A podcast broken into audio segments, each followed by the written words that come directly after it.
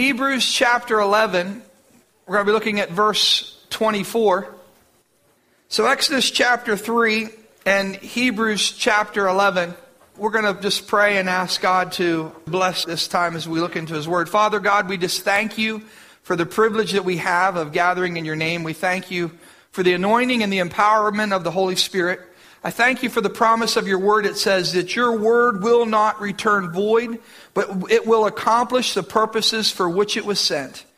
So, Father, I pray that you would accomplish the purposes that you intend today. I pray that our hearts will be open and that we could receive from you. And we ask this in Jesus' name. Amen. Our message today is entitled, What's in Your Hand? Look to the person next to you and say, What's in your hand? Well, our theme for 2013 is no regrets. Last week we shared with you a message about the great exchange.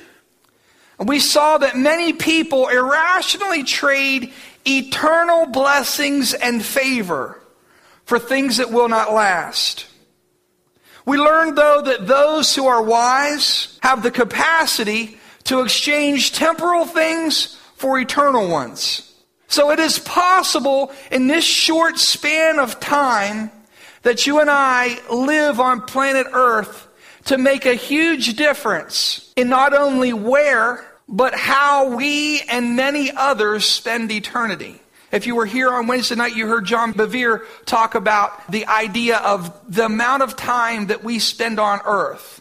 You know, if you and I live 80 years, imagine this if we said to a high school student, if we said to them, if you will do this and that for one hour, if you'll do something for one hour, the rest of your life, you will not have to work. The rest of your life, you will be provided for. The rest of your life, you'll always have a nice home and a new car every two years, and you'll have all these things. How many of you think you could find a way, now that you're older, you think, I would find a way to do whatever it was that they asked me to do for that one hour, right?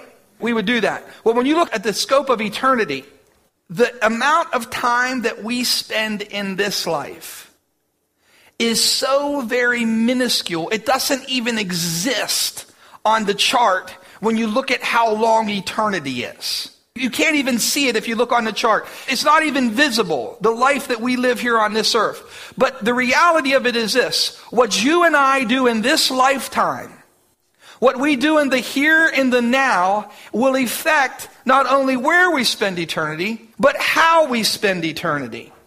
In Hebrews chapter 11, verse 24, it says this about Moses. By faith, Moses, when he had grown up, refused to be known as the son of Pharaoh's daughter.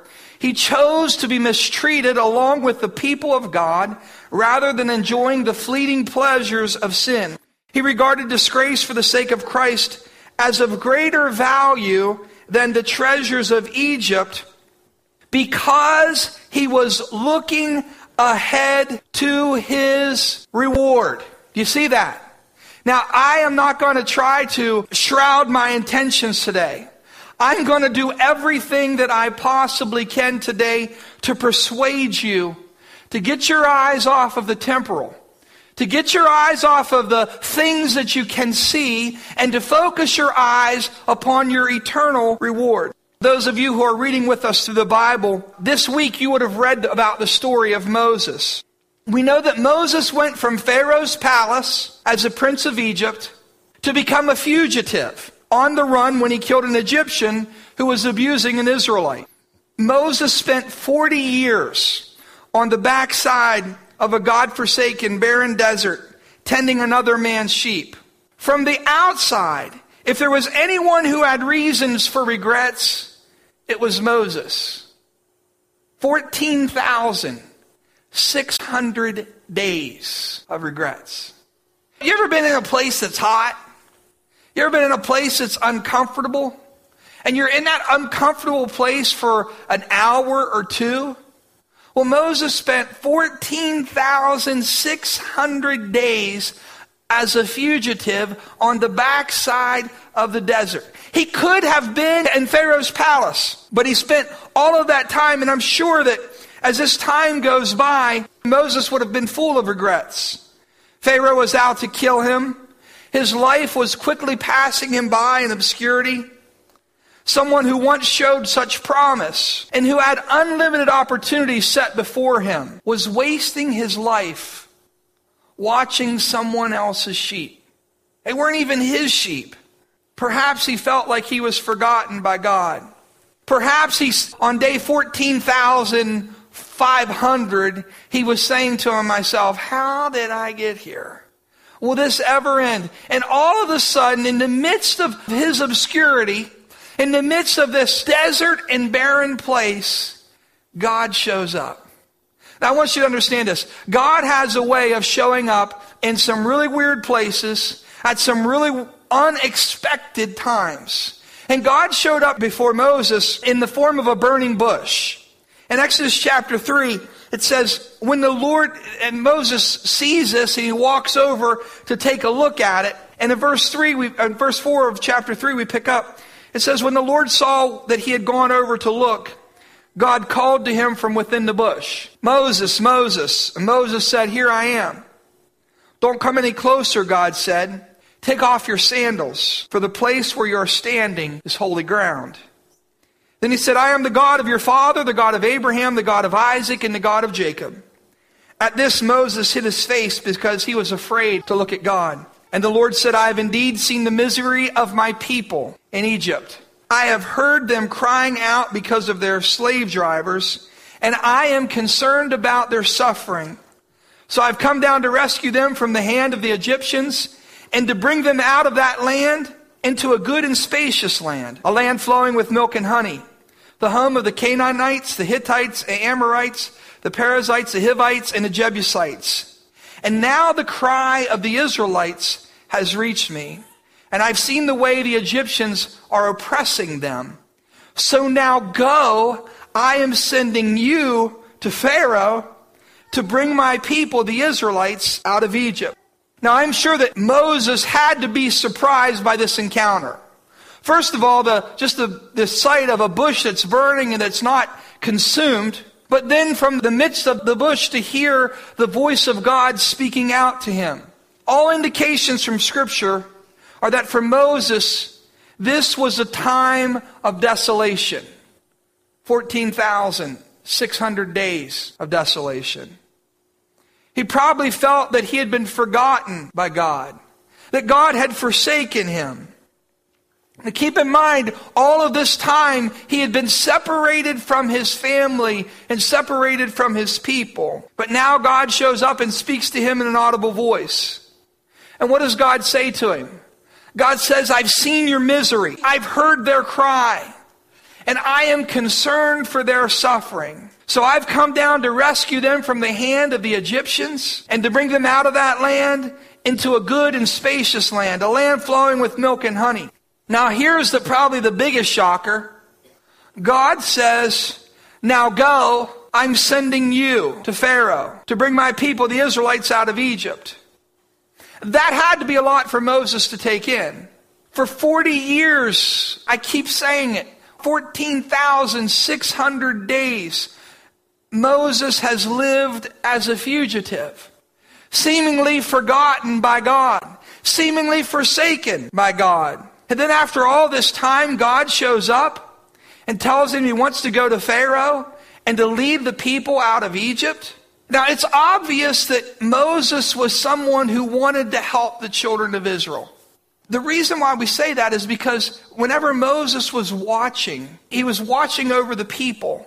And as he looked out, he saw an Egyptian was beating an Israelite. And what does he do? He comes up, he kills the Egyptian, and he protects the Israelite. What we find there is that when you and I, he wanted to do something good for God. He wanted to do something for the people of Israel. But when you and I try to do spiritual things in the arm of our flesh, it fails miserably every time.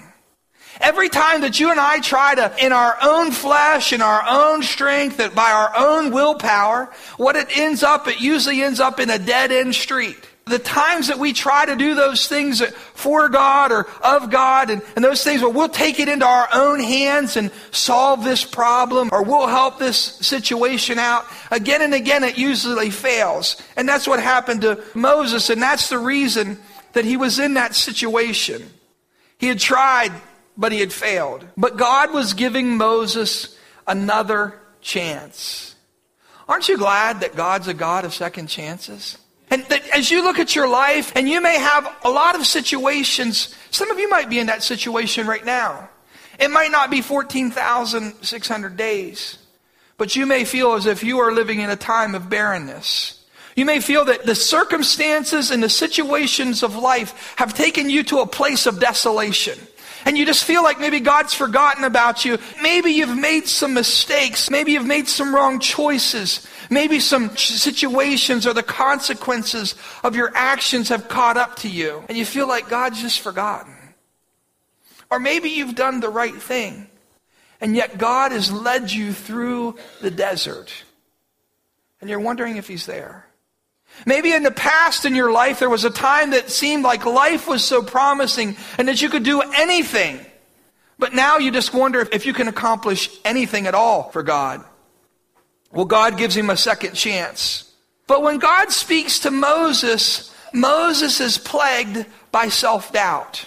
Perhaps it was the 40 years that he's been walking in the desert watching sheep. Perhaps it's the experiences that he's been through. Perhaps it's his confidence and his joy and his hope has been stolen away from him by his circumstances. We don't know, but Moses is plagued by self doubt. And in verse 11, Moses answers back to God. But Moses said to God, Who am I that I should go to Pharaoh and bring the Israelites out of Egypt? And God said, I'll be with you. And this will be a sign to you that it's I who have sent you. When you brought the people out of Egypt, you will worship God on this mountain. And Moses said to God, Suppose I go to the Israelites and say to them, The God of your fathers, the God of, has sent me to you. And they ask me, What is his name? Then what shall I tell them? And God said to Moses, I am who I am. This is what you are to say to them. I am has sent me to you. God promises Moses, in the first part, God promises Moses that his presence will go with him. And God gives Moses the authority of his very name. Then God tells Moses that the process will not be without its challenges, but God assures him of the outcome. My friend, whenever God calls you to a great work, when God calls you to do something for Him, the very fact that you are trying to draw close to Him will guarantee you that you will face challenges. Do you ever notice that whenever you start to follow God and you just determine in your heart that you're going to lay aside the things that hold you back and you determine that you're going to draw near to the Lord, that the enemy comes against you even harder? You say, I'm going to be faithful to the Lord. I'm going to draw near to Him. I'm going, to start praying. And instead of things getting all better like everybody thinks they should, oftentimes all hell breaks loose against us, doesn't it? The enemy comes against us in, in many different forms and circumstances, and he uses, he uses our families, he uses our friends, he uses other church members, he uses circumstances and situations just to try to steal the courage and the confidence out of us. He wants to stop us before we even get started. Moses has faced this all of his life. This was nothing new to him. You see, God had foreordained that Moses be a great deliverer. And what did the enemy try to do? He moved upon hardened Pharaoh's heart so that Pharaoh was killing all of the young boys. And we read in scripture that Moses, remember Moses' mother put him into a basket, set him in, in bulrushes, and Pharaoh's daughter came down and found him. Moses' sister is standing by watching to see what happens. She goes to Pharaoh's daughter and she says, I'll find an Israeli nurse to take care of him. And she went back and got his mother, and Moses was raised on his mother's lap. But Moses refused, the scripture we read earlier, Moses refused the pleasures of Pharaoh's palace and he chose rather to identify with the people of God in their sufferings. And if you're going to be called of God, we might just lay this out. You're going to experience suffering.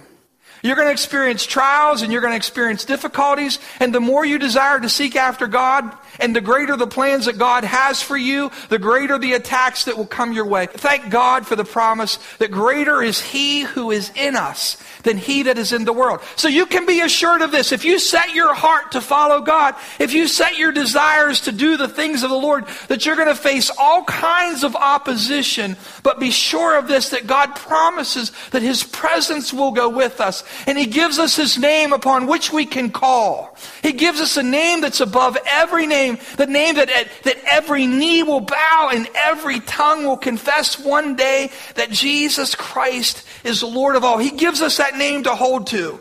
God says this to Moses. He says, But I know that the king of Egypt, verse 19, will not let you go unless the mighty hand compels him.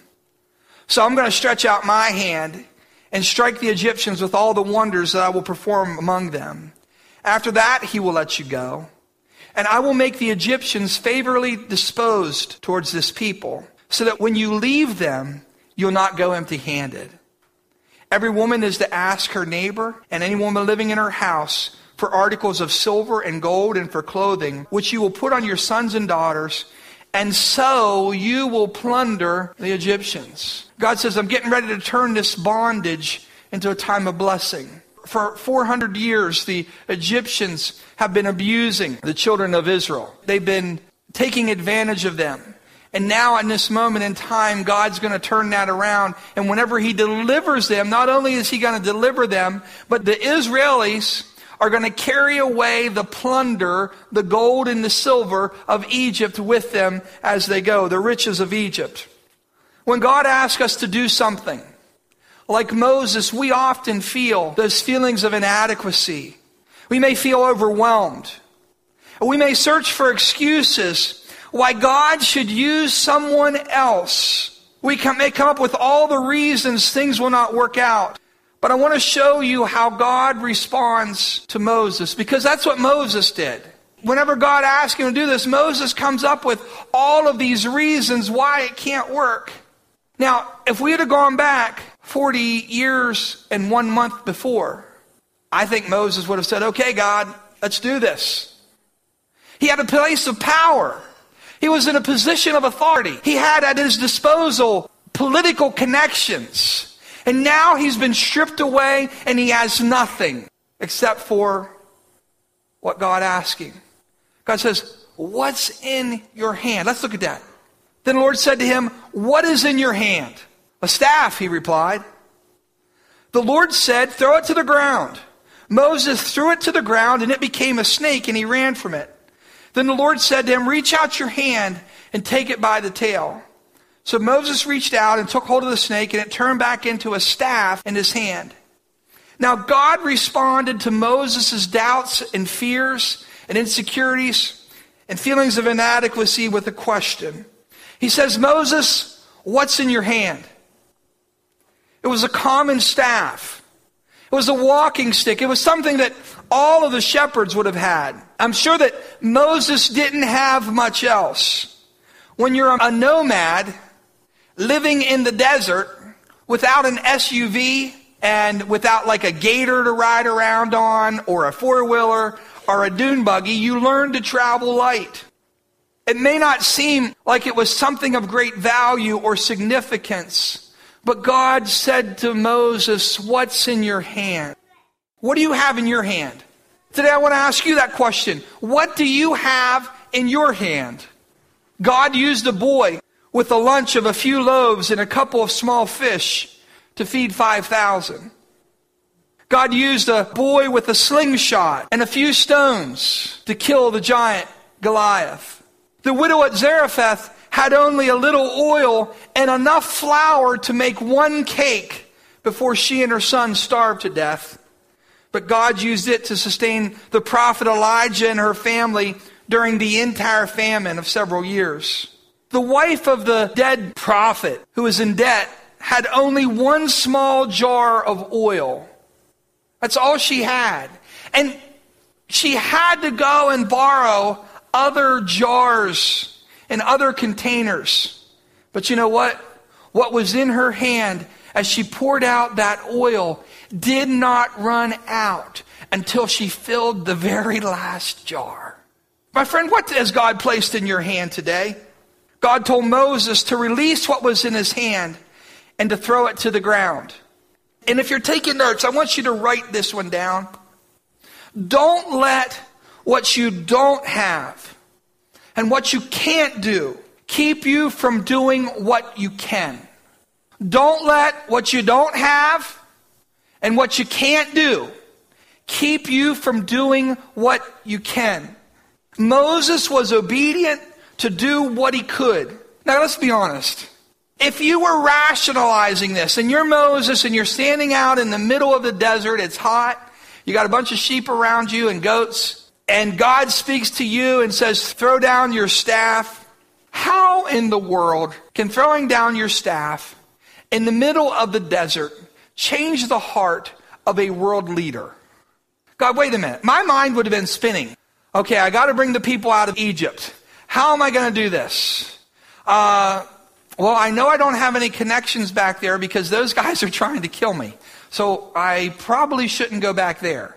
Once again, if it had been 40 years and two weeks before, Moses had all the connections in the world. He had all the pull and the power. He had prestige. He had political connections. He had all of these things, and he was in a position. You know, he was in a powerful position. He had leverage back then. And now God's saying to him, Take your stick and throw it down. What? Does that make any sense to anybody? Like, throw your stick down. I can't imagine. That's not going to get Pharaoh to let him go, God. So I, why should I throw my stick down? But Moses was obedient to the voice of God, and he threw his stick down to the ground. When Moses threw that stick to the ground, it became a serpent. And with that rod, I want you to listen to this. With that rod, Moses would strike the Nile, and it would become as blood. He would raise that rod over the waters of Israel, and a plague of frogs would come and infest the land. He would raise that rod again, and lice would fill the land. He raised it again. When he raised it the next time, hail began to fall from heaven, destroying people and destroying all the crops and the livestock. He raised that rod again, and a plague of locusts came and destroyed whatever was left. With that rod, when he raised that rod, the Red Sea parted, and the people of Israel went through on dry ground. And listen to this. When he raised it up the next time, God had made a promise to him. God said, All these enemies that you see today, by the time we're done today, you will never see him again. And the next time he raised that rod over the Red Sea, what happened? The waters came in and covered over the Egyptian and Pharaoh, all of his armies, and they were utterly destroyed. Again, we find with Moses, with that same rod, Moses struck the rock at Horeb, and water came out and fulfilled the thirst of the children of Israel. And as long as that rod was raised towards heaven during the battle with the Amalekites, as long as that rod was raised towards heaven, the Israelite armies were winning. But whenever Moses' arms got tired and the rod started coming down, we find that the momentum began to go to the Amalekites, and the Amalekites began to destroy the Israelites. And so Aaron and Hur came alongside Moses, and they helped him to hold that rod up one more time. And they held, as long as that rod was held up, as long as that rod was lifted up, the children of Israel were winning, and they held it up long enough that God ultimately destroyed the Amalekites before them. See, there was something very powerful about Moses' obedience. With that, his arms lifted up, total victory was won. God had said to Moses in verse 17, but take this staff in your hand so that you can perform the signs with it. Now I want you to notice this as well. When Moses did this, then others did it as well. You see, it sounds so stupid to throw down your rod Take your staff and throw it on the ground. But when Moses was obedient to God, he was obedient in the simple thing. What's in your hand? It's a rod. Throw it down. He threw it down. Pick it up. He picked it up. When Moses did that, then there were other people around him who also had staffs that were very powerful. You notice that Aaron was able in the future to take his rod throw it down, and it would become a serpent. When Moses struck the waters of the Nile with his rod, they turned to blood. When Aaron struck the ponds and the streams with his rod, they turned to blood. Again and again, Aaron was able to do miraculous things as a result of the rod that God had given him. You notice this? After David killed Goliath, oftentimes when we think about, like, who killed a giant? All children who come to church for any length of time know that David killed Goliath. But you know what? After David killed Goliath, David was surrounded. He was surrounded by men who killed powerful giants as well. I want you to get that in your spirit. If David hadn't fought Goliath, there's other men who surrounded him who would have never had the courage to go out and fight the giants. But because they saw what David did, they realized that's David. I watched him do it. I can do that too. And for Aaron, whenever Aaron was hanging around Moses, Aaron was hanging around Moses and he saw what God did through Moses' rod, and Aaron believed that God would use him as well. And so what we find is that whenever you and I are willing to take what's in our hand and use it for God, that there's another generation that's watching us and they're willing to do it as well. There's two things I want to hit on before we finish up. For those of you who, if you're a visitor today, we believe in the gifts of the Holy Spirit. We believe that the gifts of the Holy Spirit are for today. Uh, we believe in, in tongues, interpretation of tongues, prophecy, healing, miracles, faith, discerning of spirits, words of wisdom, and words of knowledge. And I was sitting at my house the other day, uh, Friday, and I, I was praying. And as I read this portion of Scripture, I felt like the Holy Spirit came upon me in that moment as I read this verse. Because this is what it's about. We make the message about Moses. We make it about his feeling inadequate. We make it about his time of barrenness and time of desolation because sometimes that's where we are. But God has a bigger plan than just Moses' barrenness or his desolation, or that you're feeling sad or down, or that you're feeling that maybe God's forgotten you, or you're wondering if God will ever use you again. Because God speaks to Moses and he says this. I want to go back to it. He says, The Lord said this. He said, I've indeed seen the misery of my people in Egypt. God says, I've seen their misery. I've heard their crying out because of their slave drivers, and I'm concerned about their suffering. So I've come down to rescue them from the hand of the Egyptians and to bring them out and into a good and spacious land, a land flowing with milk and honey, the home of the Canaanites, the Hittites, the Amorites, the Perizzites, the Hivites, and the Jebusites. And now the cry of the Israelites has reached me, and I have seen the way the Egyptians are oppressing them. So now go. I'm sending you to Pharaoh to bring my people, the Israelites, out of Egypt. I do my message on Friday in my family room. Everyone's gone. And as I read that, the Spirit of the Lord came upon me. And this doesn't happen to me all the time. I kind of wish it did. I think the dog freaked out. Our dog sits beside me on the couch. Like if I sit there, she sits right beside me, gets in the crease there, and sits there. And as I read that, something in my spirit just stirred because I realized that that's what this is about. God says, I've seen the misery. I've seen the abuse. I've seen how my people are suffering. And I've heard their cries. I've seen what's taking place around me. And I'm concerned. And so I've come to you. And I'm sending you to go to bring my people out of Egypt. And what I did, I just began to like pray in the spirit. It was some loud, boisterous thing that came out, and I was like, the dog was kind of jumping and looking at me, and. But friend, that's what God has called us to do. This message is not about Moses. This is about the heart of God for lost people. This is about God's desire to rescue those who are in bondage. And every day, thousands of people drive up and down this road who are lost, who are in bondage, who are crying out to God, and they desperately need to find a Savior. They desperately need someone to set them free. And God's saying, I've called you. I've raised you up to do it. Now, what did I place in your hand?